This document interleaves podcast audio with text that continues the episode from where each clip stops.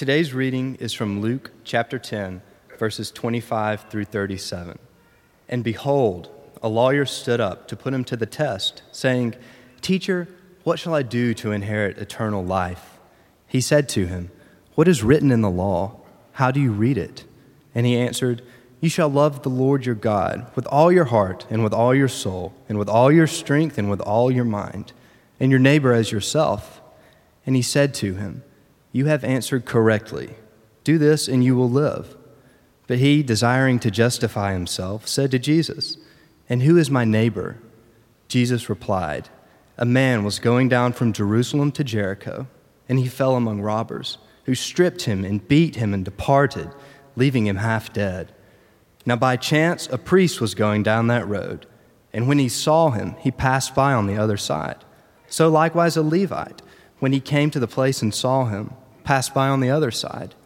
But a Samaritan, as he journeyed, came to where he was, and when he saw him, he had compassion. He went to him and bound up his wounds, pouring on oil and wine. Then he set him on his own animal and brought him to an inn and took care of him. And the next day he took out two denarii and gave them to the innkeeper, saying, Take care of him, and whatever more you spend, I will repay you when I come back. Which of these three, do you think? proved to be a neighbor to the man who fell among the robbers. He said, The one who showed him mercy. And Jesus said to him, You go and do likewise. This is the word of the Lord. Praise, Praise be, to Christ. Christ. Hey, thanks, I appreciate it. Hey, good morning, everybody. How you doing? Really? How are you? All right. Awesome still on that fall break. Uh, hey, uh, my name is Scott. Uh, if we have not met yet, if you are a guest to us, uh, great to have you here. Really glad that you're here. I'm one of the pastors, along with with um, others who've been up here, Todd and Pastor Derek and others. And uh, it's my privilege to welcome you this morning and to um, take a shot at. at uh, at explaining the text in front of us. Uh, I, I want to start before I get into the text, though, with our announcements, as is usually the case. Uh, if you could take the black notebook, pass it on, fill out your name, uh, and, and uh, learn the names of the people around you as well. Believe it or not, we really use this. We study it carefully every week. Uh, this little black book is one of the ways uh, to, to let us know that you're here. We are one church, but we have three services and two locations. And so this is a, a, a good way to to help us sort of keep track uh, of everybody and ensure that nobody gets fall, uh, you know, falls through the cracks and that sort of thing. So let us know you're here, how we can serve you, and, and, and those sorts of things. Uh, there, there are a couple of featured announcements uh, today. One is the election week politics forum that's coming up November the 6th. That's going to be a Sunday. It's going to be 4 p.m. in here and uh, it's going to be moderated by uh, one of the members of, of Christ Pres, who's also uh, an anchor, uh, co anchor at WKRN, Samantha Fisher. Uh, and uh, I will be one of the panelists, but I will be joined by, by two others Republican governor of Tennessee, Governor Bill Haslam, and also Democrat Michael Wear, who is from Washington, D.C., and, and he worked for a few years in the Obama administration. And what I want to do is just let you know uh, ahead of time. We're not going to tell you how to vote. We're not going to, going to insinuate how you should be voting. The, the, the purpose of this conversation is actually entirely different than that. Uh, the reason why we're having this conversation is to, uh, to offer a demonstration of something that's really important and central to the DNA of our church, and that is to provide a picture of what it could look like to love and respect and listen to people who are coming from different perspectives. If Jesus would pull together Simon the anti government zealot and Matthew the government employee into the tribe of 12 disciples and, and, and, and lead them in such a way that they, they lived chiefly as brothers and, and, and, and significantly less than that as partisan opponents, then there's, there's something that that has to say and to contribute to our life together and the way that we engage the world, especially in uh, a time that's so divided like the one that we're in now. Uh, this is designed for you to bring friends. Please bring people to uh, this gathering. Uh, we're making it really easy. Childcare is provided for free, registration is free, but we really do need for you and those that you bring to register so we can anticipate who's going to be here uh, and offer the best hospitality that we can. Registration details and everything else in your bulletin. Uh, second featured announcement is October 25th at 6:30 p.m. Uh, we're going to have healing prayer for for uh, those who are. Um, weary and burdened in our own church family, also for the weariness and burdens that exist in our city of Nashville and also nationally and throughout the world. Uh, prayer with other people is also one of the, the chief ways that we encounter Jesus Christ. Uh, you know, he tells us whenever two or three or more are gathered together in my name, I am with them. Uh, so, uh, encourage you to, to be part of that if you're uh, able again on October 25th, 6:30 p.m., and that's going to be here. So uh, now let's dive into the Good Samaritan parable, which is one of the most famous texts and one of the most famous stories that Jesus ever told.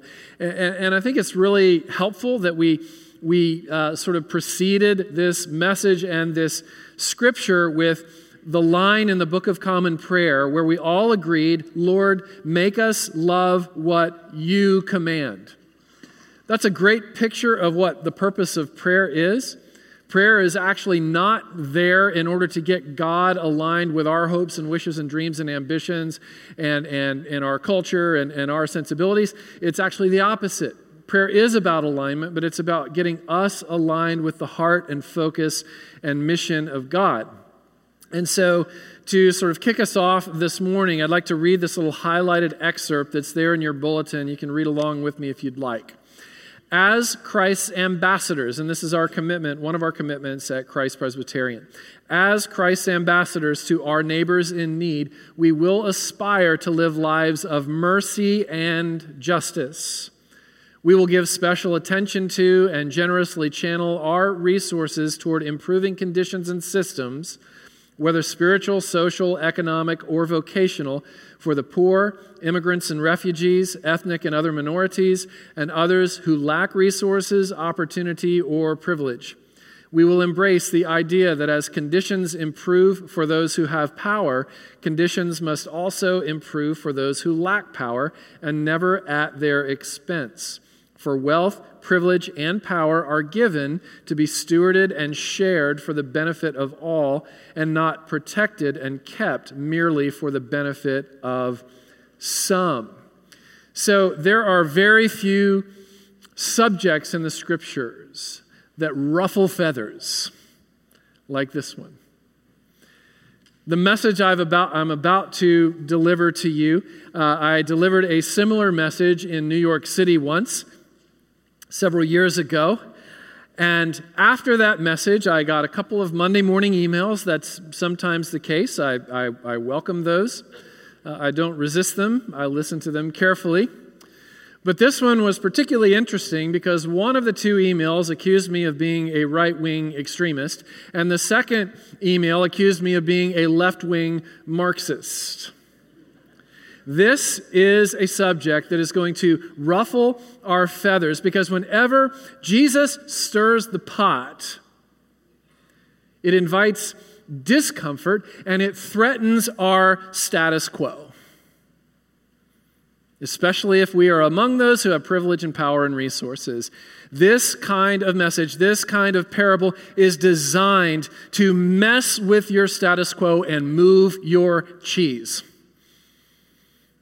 I'm a mockingbird here to deliver a message that comes not from me, but from Jesus. I'll remind us one, of, of, one thing that was said from this stage by our Native American friend Charles Robinson when we did a forum on race that was moderated by Brandy Kellett not, not so long ago.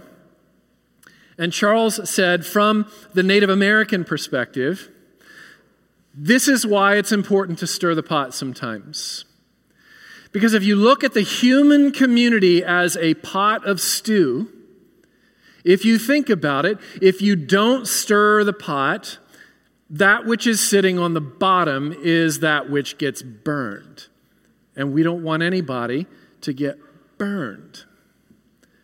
And so we're going to stir the pot a little bit today. We're going to stir the pot too because Jesus favors the underdog. We find him constantly running, even sprinting toward the margins, toward the poor, toward the disabled, toward lepers and widows and little children and corrupt government employees, toward political partisans, toward sexual minorities, like the prostitutes and the woman caught in adultery, like religious and ethnic minorities such as the Samaritan that Jesus strategically and thoughtfully places as the protagonist hero in this parable.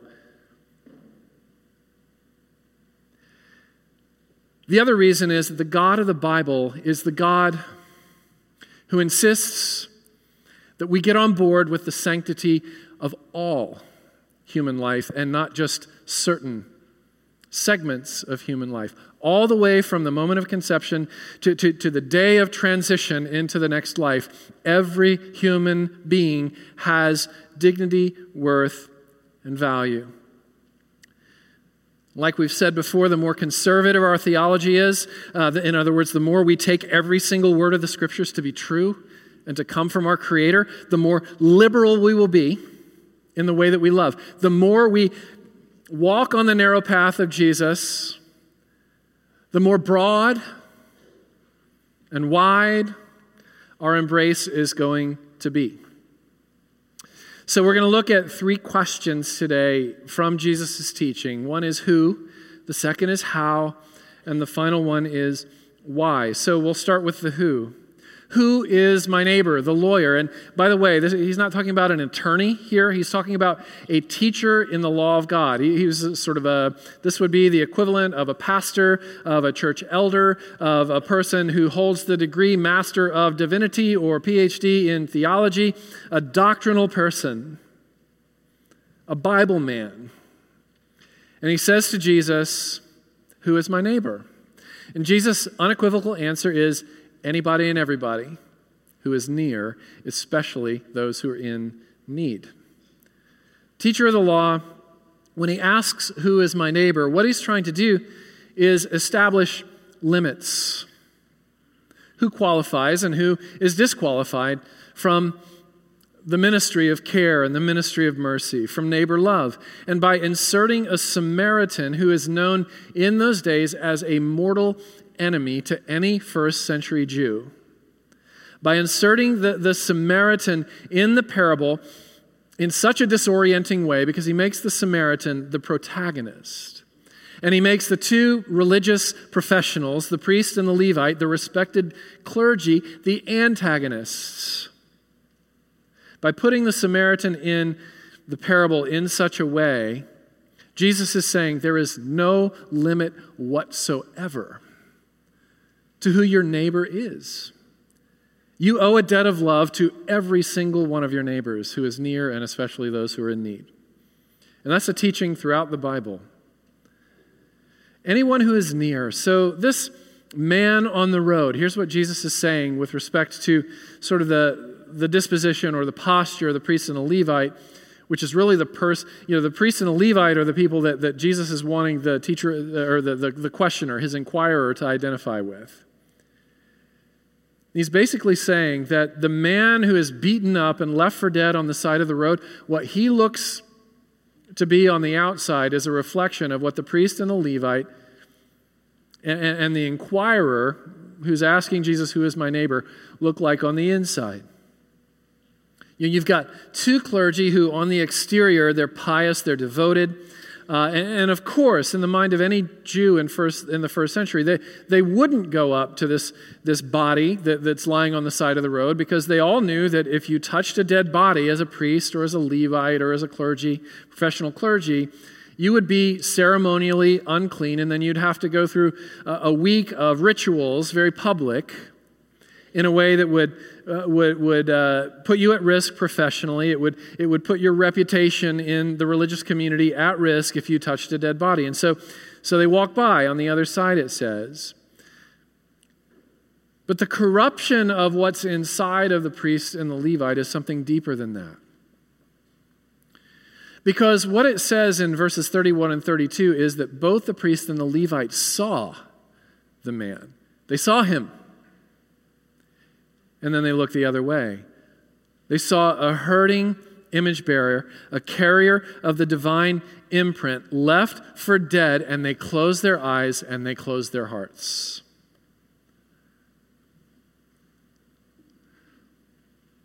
Not our concern. He's not one of us, he's one of them. What would the neighbors say? You know, 1 John 3, though, says this If anyone has material possessions and closes his heart to a neighbor in need, how can the love of God be in him? That's actually a rhetorical question, and the answer is the love of God cannot be in the person with the polished exterior, but who closes his heart to those in need. It's quite possible to have a very clean reputation and a religious exterior and to also simultaneously have a dead soul. We see this pictured in Revelation 3. It's quite terrifying, actually, where, where Jesus speaks into a privileged, affluent community called the church at Laodicea. And he says, You have a reputation for being alive. Your programs, they're awesome. Best music in town. Watertight theology in your preaching. You know, you give this percentage of your, your budget to, you know, these important causes and so on. You have a reputation for being alive, but the truth of the matter is you are naked and poor and wretched and blind. The people in need, they're all around us and, and, and they're everywhere.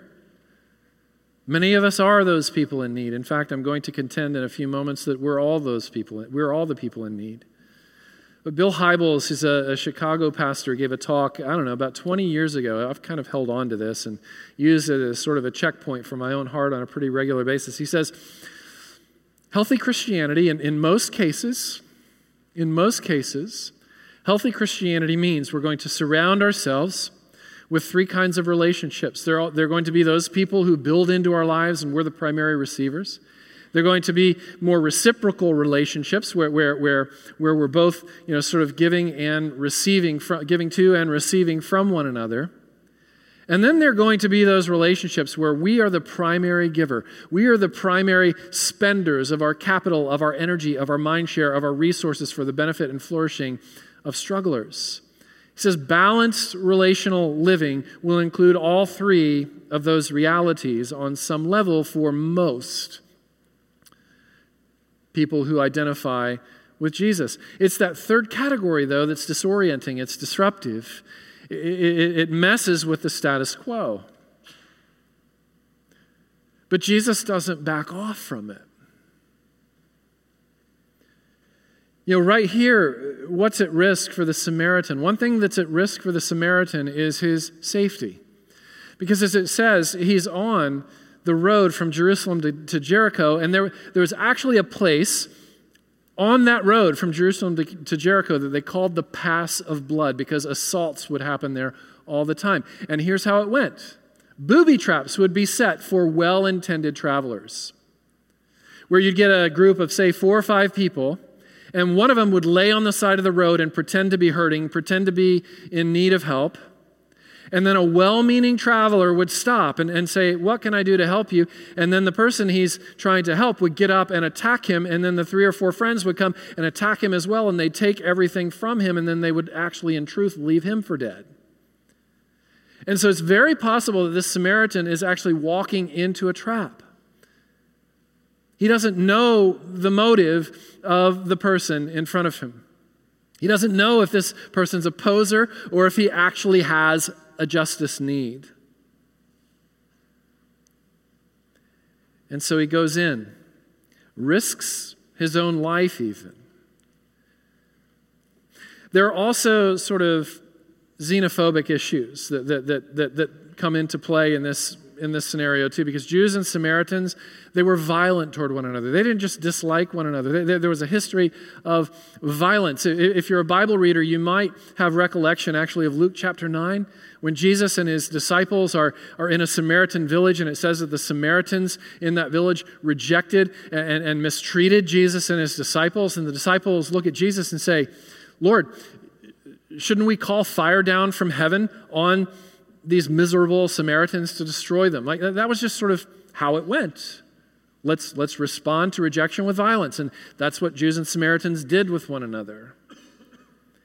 And so there was very legitimate fear for, for a, a Samaritan on the road from Jerusalem to Jericho that, that was chiefly populated by Jews to encounter somebody from a different religion, a different political persuasion, a different race. I mean, the tensions are so thick here that the teacher of the law can't even bring himself to say the word Samaritan. When Jesus says, Who was the neighbor in this scenario? He couldn't say the Samaritan. The, the, the, best he could do, the furthest he could go, is to say the one who showed mercy. Xenophobia is unwilling to humanize the other person in the equation. And yet, here's what happens. Verse 33 in Jesus' parable, which really isn't a parable at all, it's a picture of him. The declared enemy shows compassion to the person who might be intent on destroying him. This word compassion comes from the same root as the word womb comes from. Do you hear how impossible this standard is that Jesus is establishing? Because what he's saying to, to, to the Jewish sort of master of divinity, to the pastor, to the clergyman who's asking him this the question, who is my neighbor? What Jesus is saying is this Your heart needs to be moved with such compassion toward your enemy that it resembles the compassion that you would feel for a child in your own womb. What an impossible standard. And so, Western disdain is, is a bit more insidious because, because in the West, we're not as explicit and overt with, with our sort of held in hostility toward other people groups, you know, that, that, that are different from whatever people group we're part of. It's much more insidious. And what, what Western resourced people often will say is the poor are poor because of the poor.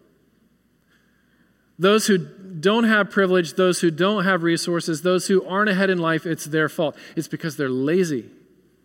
It's because of a bad work ethic. It's because they don't pull themselves up like the rest of us do and apply themselves. But here is a, a very significant missing element in that line of thinking.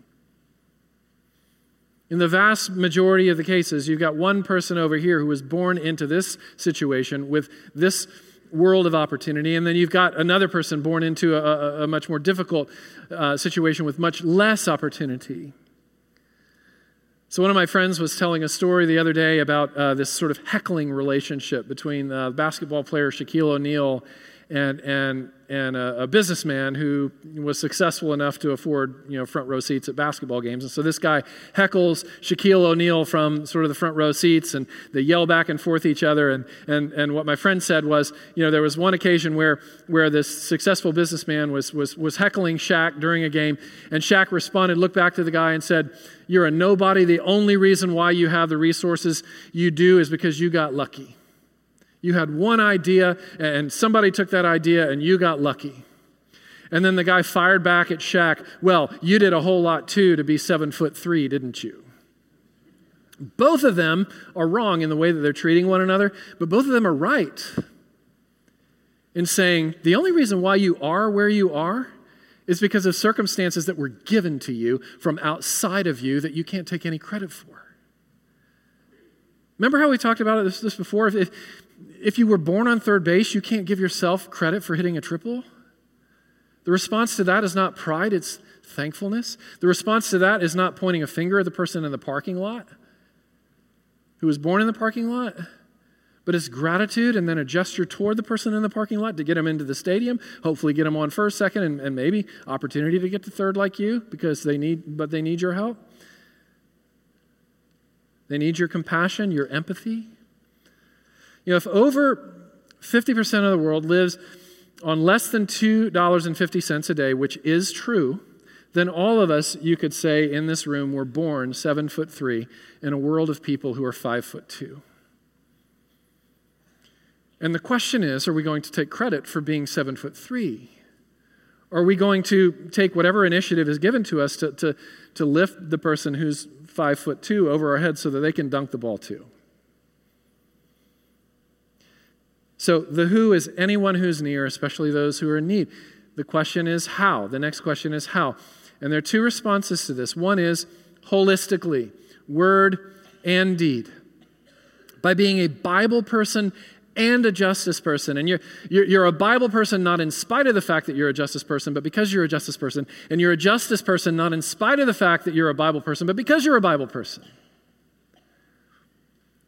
You know, it is a false dichotomy to pit spiritual devotion and generous justice against one another. The two have to go together, and they always do wherever there is true, authentic, comprehensive Christianity. You know, in Jesus, we have the merging together of the best of conservative and the best of liberal virtues. And in Jesus, we have the categorical rejection of the worst of conservative vices and the worst of liberal vices. Whole Christianity, the entirety of Christianity, upsets everyone. Because Jesus, on the one hand, is going to annoy the liberal in us because he's ultra conservative. Just like the priest and the Levite, he is committed to getting everything right. He's deeply concerned about the law. Every single aspect of the law of God, Jesus said, is going to be fulfilled. And, and, furthermore, I'm going to tell you later through my half brother James that if you break one law of God, you've broken all of it. That's how high the bar is. That really messes with the liberal inside of us. But then he messes with the conservative inside of us as well when he says, Love your neighbor as yourself, and everyone's your neighbor. Everyone. That person, that group, your neighbor who deserves the same compassion as the one in your womb. You owe a debt of love to your neighbor, Jesus said, because of the love that's been lavished on you. Love your neighbor as yourself. Comprehensive sanctity of all human life, even when it's costly, when it's inconvenient, when you're putting yourself at risk, like the Samaritan does on the pass of blood. Tim Keller said this. He, he said that it's actually a life of generous justice that leads people to our, our, neighbors to want to engage the gospel. He says, What is gospel neighboring? It's to meet the concrete needs, the human needs of all the people around you, whether they believe like you do or not, with such costliness and such sacrifice that people will need to hear the gospel just to try to make some sense out of your life because you are so inexplicable. Holistic, comprehensive, but also together. Here's the beautiful thing as an individual, the burden is not on you for this. As a community, this is our calling. You know, we get so paralyzed, or at least I get so paralyzed when, when, I, when, I, when I start to just process all the need that exists in the world, all the need that exists in, in, in my own city, all the need that exists in the, the, the, the church that I pastor, all the need that exists in my own household. It's overwhelming until we understand, again, the value of Southern vernacular for biblical interpretation and correct translation of biblical words. Because as we've talked about many times before, these imperatives that Jesus gives to us are imperatives given to communities, chiefly, and not chiefly to individuals. The calling is upon us. Did you notice that the Samaritan doesn't take care of these needs by himself? He's the financier. But then he hands the Samaritan over to an innkeeper who will provide shelter and health care with the resources that he has contributed. Two denarii, that's two days' pay. And if you work 20 days a month, that's about 10% right there. He gives 10% of his monthly income And then the innkeeper takes over and provides health care and shelter and presence. And then the financier says, I'm going to circle back just to make sure that you've got enough resources to cover these needs. So it's not hard to put two and two together. In a world that's weary and beaten and, and, and laying down on the side of the road, Jesus has commissioned the church to be the innkeeper. You, you look at our own community, we've got givers and distributors. And we're all called on some level to be all of the above givers and distributors, such that we function, when we function at our best, we function both as a hospital for internal needs and as an ambulance for the needs that exist outside of us and outside of these walls. You know, the hospital dynamic. You know, Jesus said, I'm a, I'm a physician, and he con- continues his work and his ministry in the world by, by commissioning his church to do similar works. It is enough, Jesus said, for the servants to be like their master.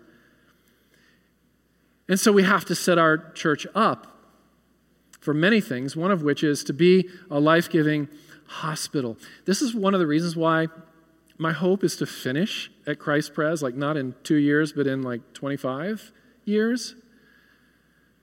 Because in my experience thus far, this is the best place in the world by a landslide to struggle, to suffer, and to die. I've got sort of an unofficial agreement with David Filson. It's part of his job description not to die before I do because I want David there, along with Todd and Buzz and, and, and others, to comfort my family when I'm gone. I'm only half kidding because I've seen it. I've been up close. I've, I've watched how well this church takes care of, of, of one another. You know, this is a home for the weary and the burdened. 12 marriages just in the past year to 18 months. 12 plus or minus marriages, I'm told. I don't know the names of, of these people, the people involved, but a dozen ish or so marriages, I'm told, from the care ministry have moved from crisis to positive trajectory toward healing and hope. That's a dozen. That's a lot. This is a terrific community for divorce care, if you're grieving and bereaved, if you're depressed and anxious, if you're addicted, if you're experiencing a financial hardship, this is a church where, where you can experience loneliness, but also know that you never have to be alone. Sexual addiction, and, and so on. This church does, our community does hospital really well. But our community is doing ambulance really well as well. You know, CPC scatters between Sundays. You know, we've even got an insert here about, you know, getting involved with incarcerated women. We have others involved with incarcerated men. Others serving, uh, you know, for, for, for the purpose of addiction recovery for those who are drug addicted and sex addicted and retail therapy addicted out in our city. This church, Christ Pres, has become a lead church in Nashville for refugee and immigrant care. We baptized three people from the Middle East here in our church, right here in the past 12 months. One of them, a Muslim convert to Christianity, and, and her, her way in was a Good Samaritan. And then a community of Good Samaritans coming alongside. We partner with Vanderbilt University to provide job training and career paths for adults with special needs. Others of you are right there in the thick of the battle against sex trafficking and helping prostitutes recover not only their lives but also their dignity. I could go on. I could go on for 20 more minutes, but I don't have 20 more minutes. Um, but I mean, if there's if there's one thing to you know do this and kind of keep it up and keep going, I, I think mercy and justice is, has always really been a, a strength and, and, and, part you know central to the pulse of Christ Presbyterian. But I, I, just can't tell you how proud I am just to kind of watch and hear the stories and know, I golly, all this stuff happens because this this impulse to do justly and love mercy and walk humbly with God is so pervasive in this community. And those of us who don't have time, you know, business travelers, people who have children, you know, three and under especially, uh, where we are the ones on the side of the road, you're still a participant if you're giving a couple days of wages a month to this community as you're called to do by the scriptures. If you're given a couple days' wages a month, you are a participant. You are a giver while others do the distributing. You're a contributor to the hospital as well as to the ambulance, as Derek was, was mentioning earlier. Okay, so got to run to the end here. The question is why? And one of the chief reasons is that the closer we are to the weary and burdened, the closer we are to Jesus. You know, Jesus said, Blessed are the poor, for theirs is the kingdom of heaven. And then he added a few words in Matthew, Blessed are the poor in spirit, which I think is a, is a not so subtle way to say there's also room for Laodiceans in this picture because it's not so much your financial position as it is your posture, your perspective that, that, that, that, that evidences whether or not you're an heir of the kingdom. You know, a survey was done of, of an equal number of affluent Caucasian students and, and, and, and, and, and, and, an equal number of disadvantaged Latino students. Basically, somebody got up, read the Good Samaritan parable, and, and, and asked all of the people 50% Caucasian affluent, 50% um, underprivileged Latino, who do you identify with most in the parable? Every single Caucasian student said the Good Samaritan, I'm supposed to be the rescuer. And then every single Latino student said, I am the guy beaten down on the side of the road. That's my life right there. That's my parents' life. That's my grandparents' life. It'll probably be my children's life. This is why teaching like the Good Samaritan parable is so jarring to people who have privilege, because it moves your cheese and disrupts your status quo and comfort and why it's such a hopeful teaching for those who don't have power and don't have resources and don't have privilege and who weren't born on third base. But, but look for everybody in the equation. Look at this is not a guilt message, folks. This is not a step up. This is not a pull your mercy self up by the bootstrap and, and, and straps and start getting merciful. That's not what this is about. We miss the whole point if that's where we land here. Because did you notice how Jesus flips the whole question? The man asks, Who is my neighbor? And Jesus' answer is, What is, your, what is a neighbor? A neighbor is somebody that you could never be in your own resources and from your own strength. Because a neighbor puts his own life at risk. A neighbor empties his pockets. A neighbor follows up and follows through and circles back. A neighbor loves enemies as much as he loves the child in a womb.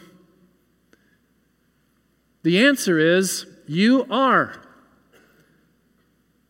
Teacher of the law, master of divinity, priest, Levite, you are the one on the side of the road. Or you were. And you've been lifted up by a seven foot three Savior, off, you know, your five foot two self, so that you can dunk, you know, so that you can go out into the world and spread compassion. Be part of hospital and ambulance ministry. All the fitness that He requires is to feel your need of Him. You needed your enemy to rescue you, you needed a Savior to come to you from the Middle East. With all of your hostility toward Him and be your rescuer.